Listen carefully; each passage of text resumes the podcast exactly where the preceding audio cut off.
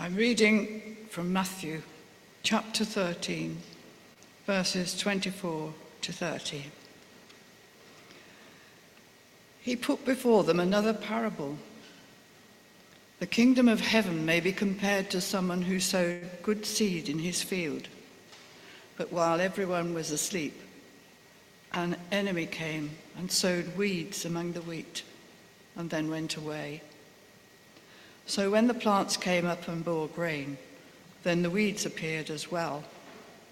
And the slaves of the householder came and said to him, Master, did you not sow good seed in your field? Where then did these weeds come from? He answered, An enemy has done this. The slave said to him, Then do you want us to go and gather them? But he replied, No, for in gathering the weeds, you would uproot the wheat along with them. Let both of them grow together until the harvest. And at harvest time, I will tell the reapers, Collect the weeds first and bind them in bundles to be burned, but gather the wheat into my barn. I'm going to read now from Matthew chapter 13, verses 36 and 43. Then he left the crowds and went into the house, and his disciples approached him, saying, Explain to us the parable of the weeds of the field. He answered, The one who sows the good seed is the Son of Man. The field is the world, and the good seed are the children of the kingdom. The weeds are the children of the evil one, and the enemy who sowed them is the devil. The harvest is the end of the age, and the reapers are angels. Just as the weeds are collected and burned up with fire, so will it be at the end of the age. The Son of Man will send his angels, and they will collect out of his kingdom all causes of sin and all evildoers. And they will throw them into the furnace of fire, where there will be weeping and gnashing of teeth. Then the righteous will shine like the sun in the kingdom of their Father. Let anyone with ears listen.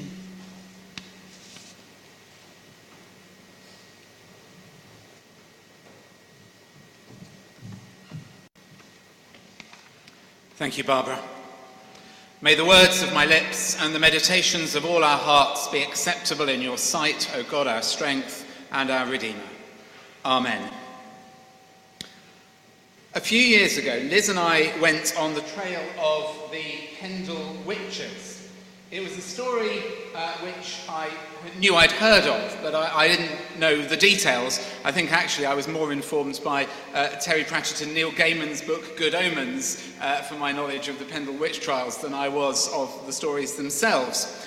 Uh, we went on the Witch Trial Trail, which is harder to say than you might think, and discovered a fascinating tale of murder and dark deeds in deepest, darkest Lancashire. Um, in brief, if you don't know the story, um, about 400 years ago, in the shadow of Pendle Hill, amongst the, the pretty villages and sleepy fields, suspicion started to grow that something wasn't quite right with some of the people who lived there. Some women, probably medicine women with skills in herbal healing, were accused of witchcraft. It's possible that these women had actually come to believe that they had uh, the power to curse people or to access strange powers, so there may have been one level, some kind of truth in the accusations. However, others got caught up in the, this spiral of accusations, and in the end, 12 people were charged with using witchcraft to commit multiple murder. After a trial at Lancaster Castle, ten people were led outside and hanged. The Pendle witches weren't the only people charged with witchcraft in this period, and the best estimate is that during the Middle Ages, approximately 500 people were executed in predominantly England for witchcraft. Um, I was doing some research a few years ago into uh, a chap called Hansard Knollys, who was a London Baptist minister who had come over from the Anglicans, as in the 17th century many of them did. And uh, he used to go out on these preaching tours of East Anglia because he still had his license to preach in the, uh, in the Anglican churches. So uh, he went out to, to Debenham in Suffolk and uh, was preaching there. And as he was in the middle of preaching, the congregation gathered stones and started throwing stones at him. And he, he escaped. He ran from the pulpit and ran from the church and was hurt but not, not seriously injured. Um, he was then hauled up before the Committee of Examinations here in London uh, to say, What have you done uh, to, to disturb the peace? And uh, he published the sermon that he was preaching as he was stoned. And I, I, got really fascinated with this, so I ended up writing an article about it for, for a book on preaching. Um, what I discovered was that those who were doing the stoning were mostly women, because most of the men at that point were away fighting in the civil wars. This was in 1644. And I was thinking, what, what is it that drove women to want to silence this man? And I, I found a story from a neighbouring village where he had preached the week before, a woman called Joan, who had been had up as a witch and had faced trial and had been imprisoned as a witch. And when her trial records, uh, when I looked at them, one of the things that uh, convicted her of being a witch was that she professeth Anabaptism. In other words, that she'd been becoming a Baptist. So you've suddenly got strong reason why these women in this church in Debenham in Suffolk might have wanted this Knollys Baptist clergyman from London to shut up, because they were at danger of being had up as witches if they converted. There was a wide context in this period 400 years ago in the UK of uh, suspicion, of rooting out of witches. It's where we get our modern phrase witch hunt from. And we continue to use this to describe any such activity to rid society of those who represent a specific and feared practice or ideology. But of course, it's not just witches in England. From the Spanish Inquisition, which apparently no one ever expected, to the Salem witch trials of Massachusetts, to the omniscient thought control of George Orwell's fictional Big Brother, to the McCarthyite Reds under the bed fears of the Cold War period, to ongoing discrimination against people from other countries and violence against those with black or brown skin, the tendency seems to be for us to reinvent the witch hunt in each generation. Today is Racial Justice Sunday. Churches around the country will be addressing issues relating to racial justice today. And this year also marks the 30th anniversary of the murder of Stephen Lawrence, who was killed because he was black. His mother, Baroness Doreen Lawrence, tells the story of Racial Justice Sunday. She says, Racial Justice Sunday began in 1995, two years after my son Stephen was murdered by a group of racist men at a bus stop in London on the 22nd of April 1993. While much has changed in the 30 years since Stephen's death, too many things have not. Too many young people still struggle to succeed because they are disadvantaged by factors beyond their control and too many of the institutions upon which they should be able to rely are still infected with institutional racism and the structures of bias and discrimination that uphold it. She goes on. The most profound social justice issues of our time demand a collective response. We must come together in coalition with brothers and sisters from the Christian community and beyond to ensure that the Church itself is reflective of the society we hope to build for future generations, working together to end racism and discrimination in all its forms. Friends, this is why what's happening here on Wednesday evening with the launch of the Racial Justice Advocacy Forum matters. It's why what goes on on the fourth floor of this building Monday to Saturday as disadvantaged, racially disadvantaged young people are given a hope and an ability to succeed that maybe they don't have in their educational and family environments through the work of the hip hop dance company Impact Dance.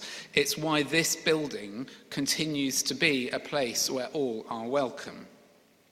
In Pendle, in Lancashire, 400 years ago, a largely rural culture took its worst fears, paranoia, and guilt and focused these on targeted individuals who were declared guilty of a crime they had not committed just because of who they were. And the structures of racism in our world follow a similar pattern as people declare the minority guilty without cause even as they then declare themselves innocent of what is in fact demonstrable collusion in the structures of oppression. I found it particularly interesting that one of the guidebooks to the Pendle Witch trials says that the evidence against them was based on memories, hearsay, and superstition. In other words, whilst it appears to be important that the rule of law is followed, actually, in a witch hunt, the most important thing is to make the so called guilty pay. The role of legal process becomes less about establishing truth beyond reasonable doubt and more about allowing society to believe that the witch hunt has not taken it beyond the bounds of normal process. This is why we end up with institutional racism in those very structures in our society that should be there to protect the vulnerable. One of the characteristics of the legal processes in a witch hunt scenario is that once accused, someone is popularly presumed guilty until proven innocent, rather than the other way around. So we end up with um, stories about people being arrested because of the colour of their skin, stopped and searched because they're black. And many of those who are white go, well, on average, more black people commit crimes. So we justify the oppression, and the white majority makes itself feel better about the oppression that is taking place in its name. The philosopher Rene Girard has a word for this, a word for what we encounter in situations such as the Pendle witch trials, in the structures of contemporary racism, in the structures of homophobia that also run so much through our society. He says it is an example of the social phenomenon known as scapegoating. If you don't know, the word scapegoat has its origins in the Hebrew Bible. It's there in the book of Leviticus, chapter 16, if you want to look it up later. And what we find in Leviticus 16 is a ritual described which has as its purpose the purification of society. Now, a lot of what we meet in uh, Leviticus and Deuteronomy is about how do you make, how do you know you're pure before God. So there, there's a lot of rituals which are about purification, but the scapegoat ritual kind of stands out. In this special ritual, the sins of all the people, so the sins of the majority, are symbolically laid onto the head of a goat and the goat is then driven away from the community into the wilderness to wander in the wilderness and eventually die. The goat became known as the scapegoat because it is sacrificed to atone for the sins of the population. And of course, in modern language, we don't just speak of witch hunts, we also speak of scapegoats. Usually, when we use this language in our society, we have in mind a human victim or a, a, a, group of human victims who can be identified as an easy target on which to discharge the accumulated hatreds of a community. Rene Girard says that the act of scapegoating isn't simply a religious ritual from ancient Israel, but is rather um, a worked example of a far more universal human tendency.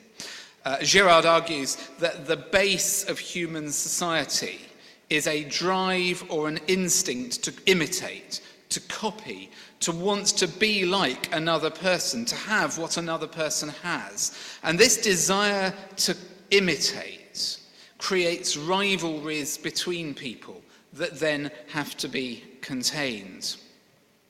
Um, I was, we learned this stuff as children. I was just watching Ember and Nova playing, running round, and suddenly one of them starts something and the other one wants to copy it, and then the other one wants to take over, and before you know it, one of them has pushed the other one, and one of them's on the floor in tears. And, and in kids, this is cute, and it's fun, and it's fine. But we, we don't unlearn it as we grow up. And we continue to imitate each other. And the imitation leads us to violence. Think of the child who has not yet learned to say please. If they just want something, they'll attempt to take it. It's cute until it isn't anymore. Eventually, hopefully, before they're strong enough to start taking stuff by force, they will learn to say please and will learn to respect when somebody else says no and to learn the rules of sharing because sometimes you don't get what the other person has, no matter how much you want it. Children, when they grow, normally learn the rules of society. However, the rules, the rules just contain the desire, they don't make it go away. I mean, I still want stuff that's not mine. I just know that I can't have it. You're probably the same. This is why capitalism is such an addictive ideology. It makes us want things that are not ours to have. The rules of society don't banish the capacity for acquisitive violence that lies within each human soul. They just give us a framework to contain it, and they allow it to be exercised at a societal rather than an individual level. If I kill you because I want your stuff, society will quite rightly judge me guilty. But if we all agree as a nation that we want the land currently occupied by another group we can justify together our military action to take it. This is why Palestine and Ukraine remain in our newspapers. People are taking that which is not theirs to have, but they justify it at a national narrative level, and that makes it possible. It overrules the individual boundaries that we have between us that stop me just reaching into your handbag and taking what I want. But this way of looking at things, violence between two people, me using violence to take what I want to take from you, is, is contained, while violence exercised on behalf of the many against the individual or the minority group remains sanctioned, even necessitated. This is why, as a society, we continue to see within our world structures of oppression against black and brown people, against people from the LGBTQI community, and I could go on naming other minority groups as well. We, we haven't yet in our society found a way of stopping violence being exercised by the many against the minority. And so we end up going to war sometimes. And if we do go to war, there is then huge propaganda pressure to conform that decision, to cheer on and support our boys at the front. But again, I digress. Girard says that this is, um, this is all framed within the language of the scapegoat and the practice of the witch hunt. Sometimes Girard says the conflicts within society cannot be contained by the civilizing rules that the community has developed for itself. And so an atmosphere develops of fear and suspicion and distrust between members of society. And then you get mob rule threatening, and the riot is just below the surface. And eventually, two or more individuals will converge on the same adversary, on the same scapegoat, and others will mimic them in this. And in the end, everybody gets drawn into a united hatred against the targeted adversary. I mean, if you've read George Orwell's 1984, you will know that the two continents are always at war with the third. But then suddenly it changes, and those two are at war with that one, and history is rewritten such that it has always been that way. And then suddenly those two are at war with that one, and history is rewritten such that it has always been that way. Are Russia our friend, our ally, as they were in the tw- much of the early 20th century? Are they our enemy? Are we scared of the Muslims? Are we in opposition to them or are they our friends? We can go on constructing these things, and when we develop a scapegoat mentality against a group, we tell ourselves that it has always been that way. Uh, my friend Steve Finnemore, who's done a lot of writing on this particular subject, says the undifferentiated and unified mob converges on one arbitrarily selected individual or one arbitrarily selected group. Violence against the one or the few acts as a catharsis for the wider society, expelling hostile and violent emotions from the group and producing a sense of calm and harmony and peace. We feel better because they're suffering. The group agrees that the scapegoat must die. The group enacts the sacrifice, and the group feels better as a result. And let me tell you, if you think that you've never been part of this process, then you're wrong. We are all part of this process all the time, and most of the time we don't recognize it.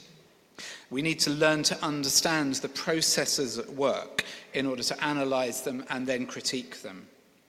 So, by this understanding, the scapegoating of the few serves a wider sociological function by assuaging the guilt of the many. And so there is this inbuilt human tendency to scapegoat, to witch hunt, to name certain people as other, as evil, and to take collective action against them. Because if we all unite in hating them, maybe we won't hate each other as much, at least for today. And so we love to root out the evil, to leave no stone unturned in our efforts to rid society of those whom we have now deemed unrighteous. We embark on our crusades, we condemn them to hell, because by doing so we rid ourselves of that which makes us most afraid.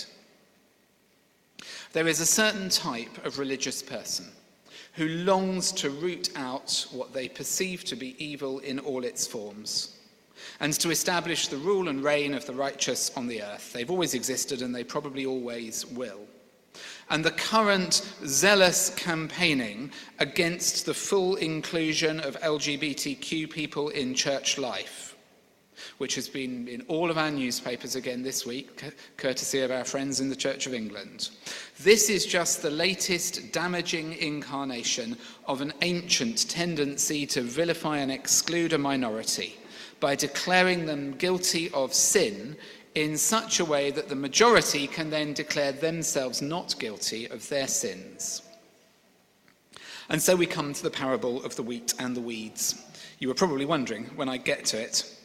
The wheat and the tares, as it is more traditionally known, has its origin in a society that knew all about religious extremism and witch hunts and scapegoats.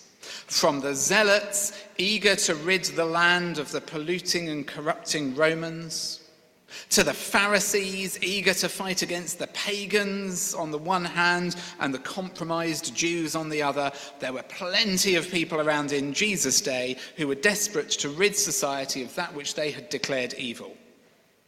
And in this parable of the wheat and the weeds, Jesus offers a direct challenge to the mindset of scapegoating, to the practice of the witch hunt. Jesus says, There is no point trying to root out all the evil from within human society because it just can't be done without doing violence to everybody. All you'll do is damage the good that is growing there alongside the evil, and the whole harvest will be lost. So, at one level, this is a parable that urges patience and forbearance and perseverance.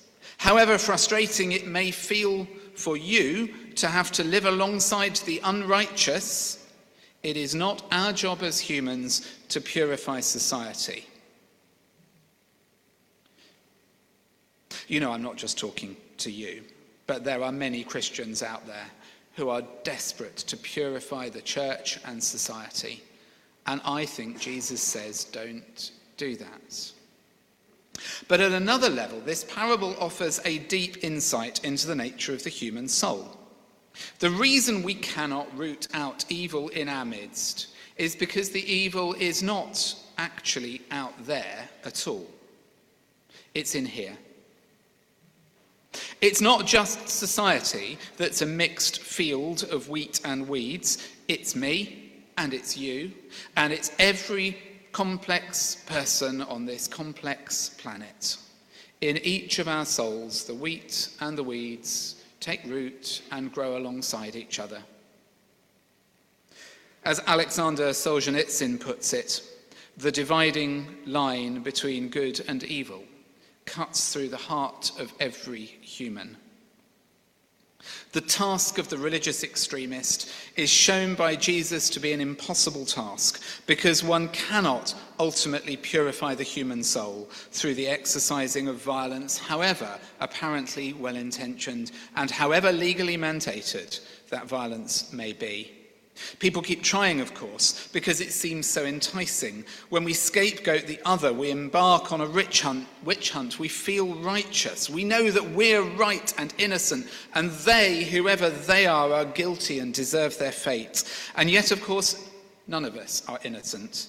All of us desire that which belongs to the other. All of us want that which is not ours to have. All of us long to reach out and take by force, if necessary, that which we think will make us complete. And so the crusade doesn't work. The Inquisition doesn't work. The Holy War doesn't work. There must be a better way. And, says Jesus, there is. Let the wheat and the weeds grow side by side. Don't spoil the harvest by rooting it out too early. Let God be the judge of what is of value and what has no value. And the thing about weeds and wheat is that until the harvest is mature, it can be quite hard to tell the one from the other anyway.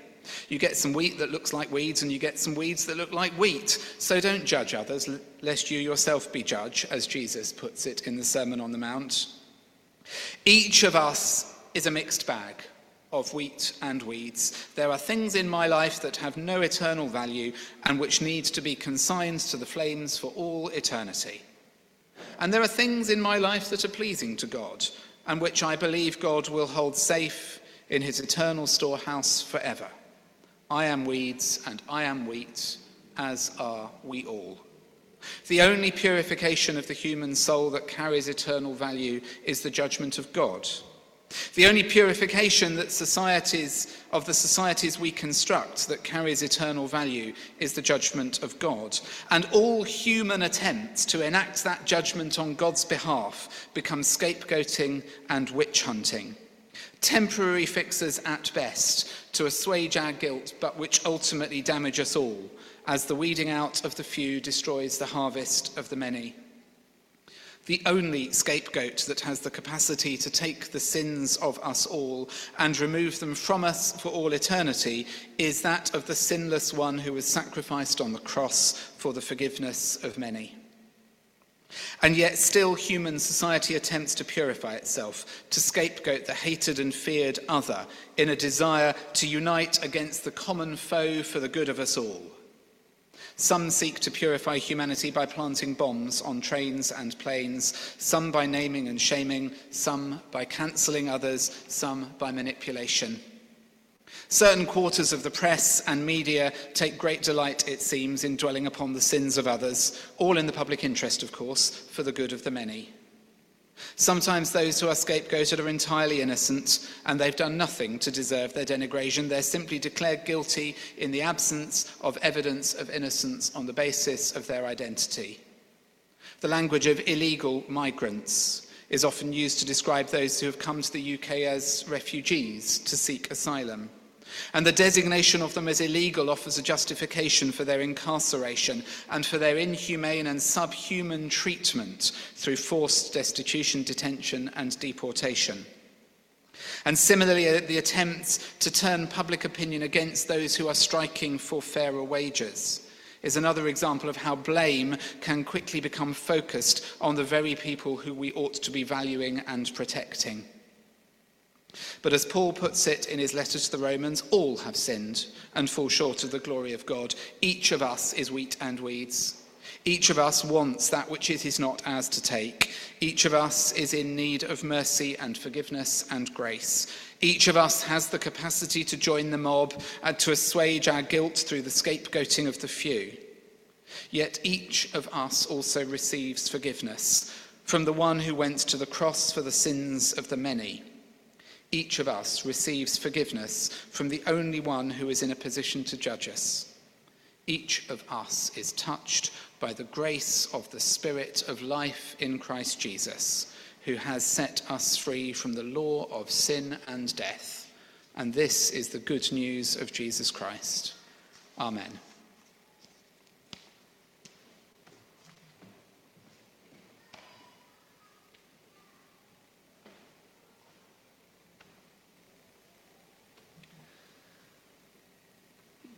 Thank you for those words, Simon. Let us take a moment of quiet as our panelists come up and join me on stage or on screen.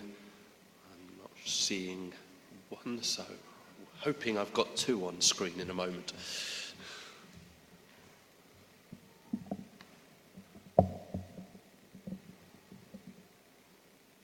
No, okay. I'm going to start. Judith, have you got any initial thoughts or reactions that you want to? I see you've scribbled some notes at least. yeah. Um, Simon's sermon took me back about 40 years to uh, when I was in Sorry, Manchester. Just a moment, Judith. They're not hearing you very well. Sorry. Uh, that's the microphone, the alignment, proximity to you. Try that. Okay. Simon's sermon took me back 40 years or so ago to when my husband and I were uh, in Manchester. Uh, I'd just graduated. He was just working as a housing officer in uh, Moss Side.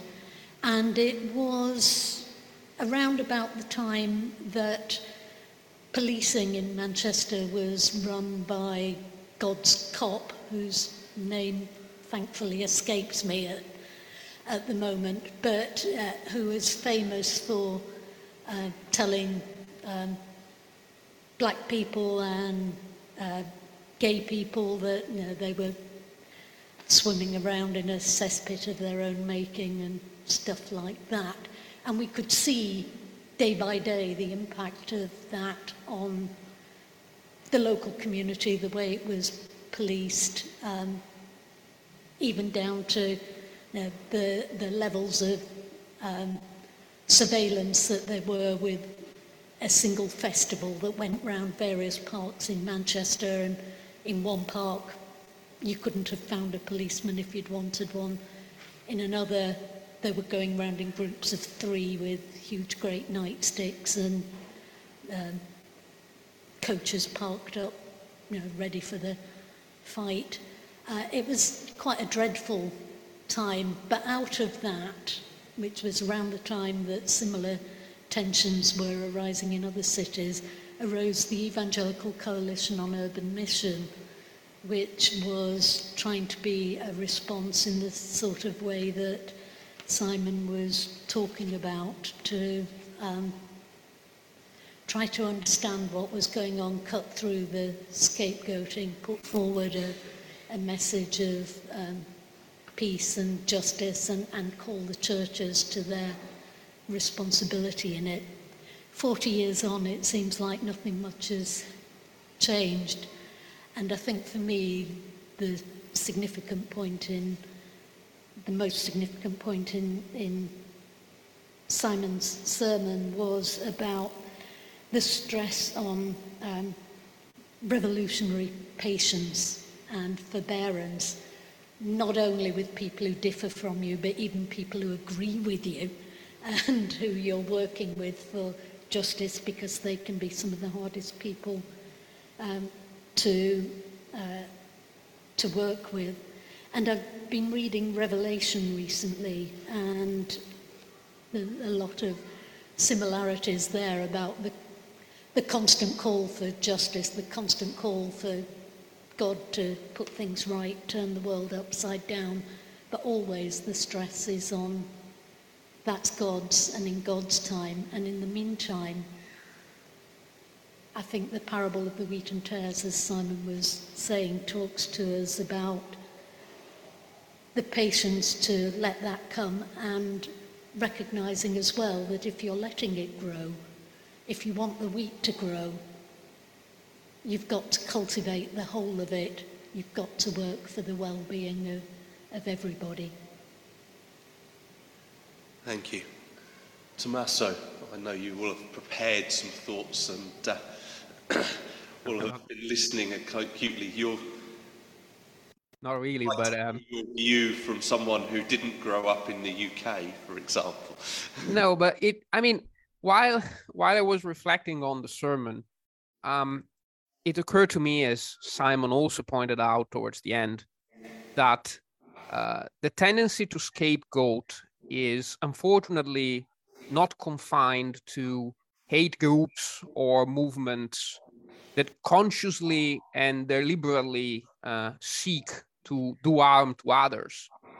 Um, it can happen, and sadly happens from time to time, that even well intentioned people, including non religious people, by the way, um, end up breeding uh, the same intolerance and bitterness they fight simply because they are so driven and passionate about their cause, whatever this cause may be, that they sort of lose the ability to uh, listen to other people's views and also fully grasp sometimes the complexities of certain situations. So, you know, there's always a danger that this sort of true believer mentality develops within any setting, any context, any group.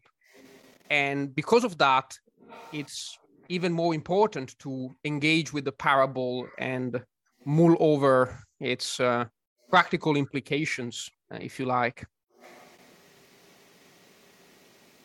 Yes, very much so. And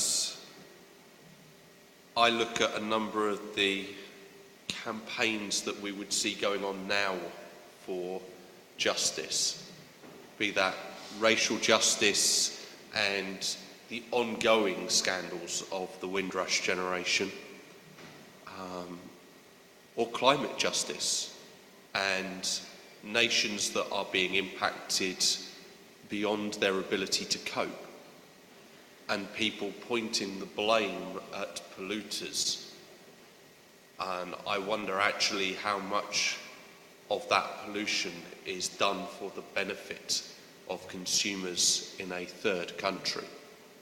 Um, people who place the blame on one country for, or say that they won't act until another country does. Um, or even, I'm trying to think what the the thoughts just slipped. Um, but no, the, the other one is to recognise, I think, where we've had advantages and privileges.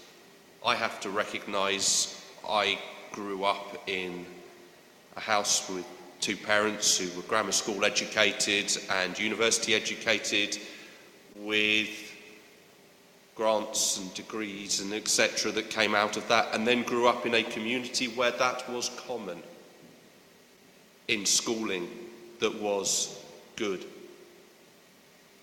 And I can think back to my primary school where we had three non white families in the entire school. And the stereotypes were applied. And I think back now and I think back to those people and I wonder what became of them because I've lost contact with them. And it wasn't until I got to university and got to a church in Birmingham that was so mixed in its diversities that I was exposed to some of the benefits that I'd had. And now, as we come on this Sunday of racial justice, how do we think back or make up or seek to remove or provide, remove from ourselves the privileges we've had, or provide the same to others. I'm glad to have heard Simon's reference to Impact Dance upstairs and to see the work that this building can help. But before we finish, is there any comments online that we should be drawing in from the chat or do either of the panelists have anything they want to add further? Hello, everyone. Uh, just from the panel, Jeff says if God is incarnate, then the judge who will eventually pass judgment on our actions will still be a conflicted humanity. Um, that's from the panel. Um, yeah. And now we come to our prayers of intercession. Tommaso, can I ask you to turn on your camera and lead us in prayer, please? Let us pray. Loving and caring God, as we come together this morning and draw comfort from worshiping you, not in isolation, but among friends, we thank you for the blessings of companionship and fellowship, the spiritual bonding our church is built upon, without which each of us would be poorer and weaker. We acknowledge that the ability to nurture our faith is affected by the behavior of those who surround us. And our resilience in adversity would not be the same if we had to carry our own burdens without help. As a community, we're far more than a cohort of individuals pursuing separate goals. But we are also far more than a society concerned with its own self interest and self preservation. Being a church, we are the body of Christ. May we fulfill our role with gratitude, generosity, and cheerfulness.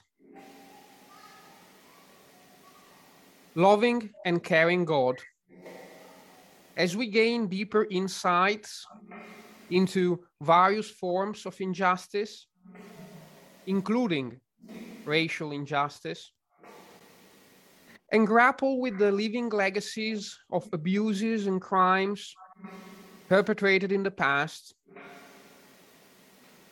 We pray for the people suffering from them, always rejecting the logic of violence and retaliation, according to which might makes right, and therefore seizing and exercising power is ultimately more important than committing to any higher moral principle.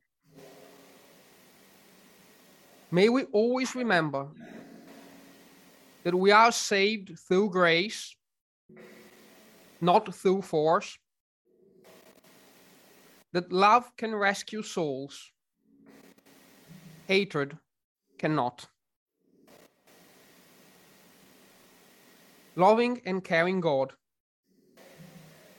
as we come to realize that our social, economic, legal, and political systems have serious flaws, and that some reckon the very fabric of society has been unraveling in recent times rather than changing for the better.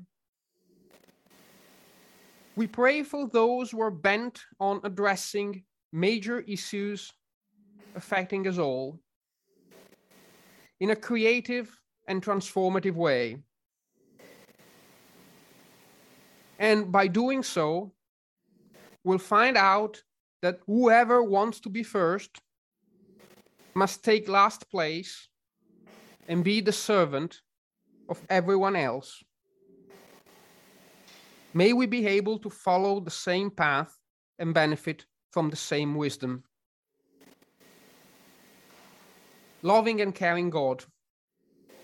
As we too may feel the temptation to separate wheat from weeds, to mistake your harvest for ours, to scapegoat and to exclude, to muzzle and to threaten, to call others out and point fingers, as if we were the ones having the final word, we pray for ourselves and for Bloomsbury. As a congregation, may we find the courage, energy, and determination to achieve and maintain real unity. Unity among equals, unity in freedom, unity established through the sacrifice of Jesus Christ in the quest for the beloved community. Amen. So, as we go out from this place to water and tend the fields of wheat and weeds in our own lives and in the communities we're part of, with the precious word of life for the good of us all, let us share with one another the words of the grace. The grace of our Lord Jesus Christ the love of God, and the fellowship of the Holy Spirit be with us all evermore. Amen. Amen. And God bless you.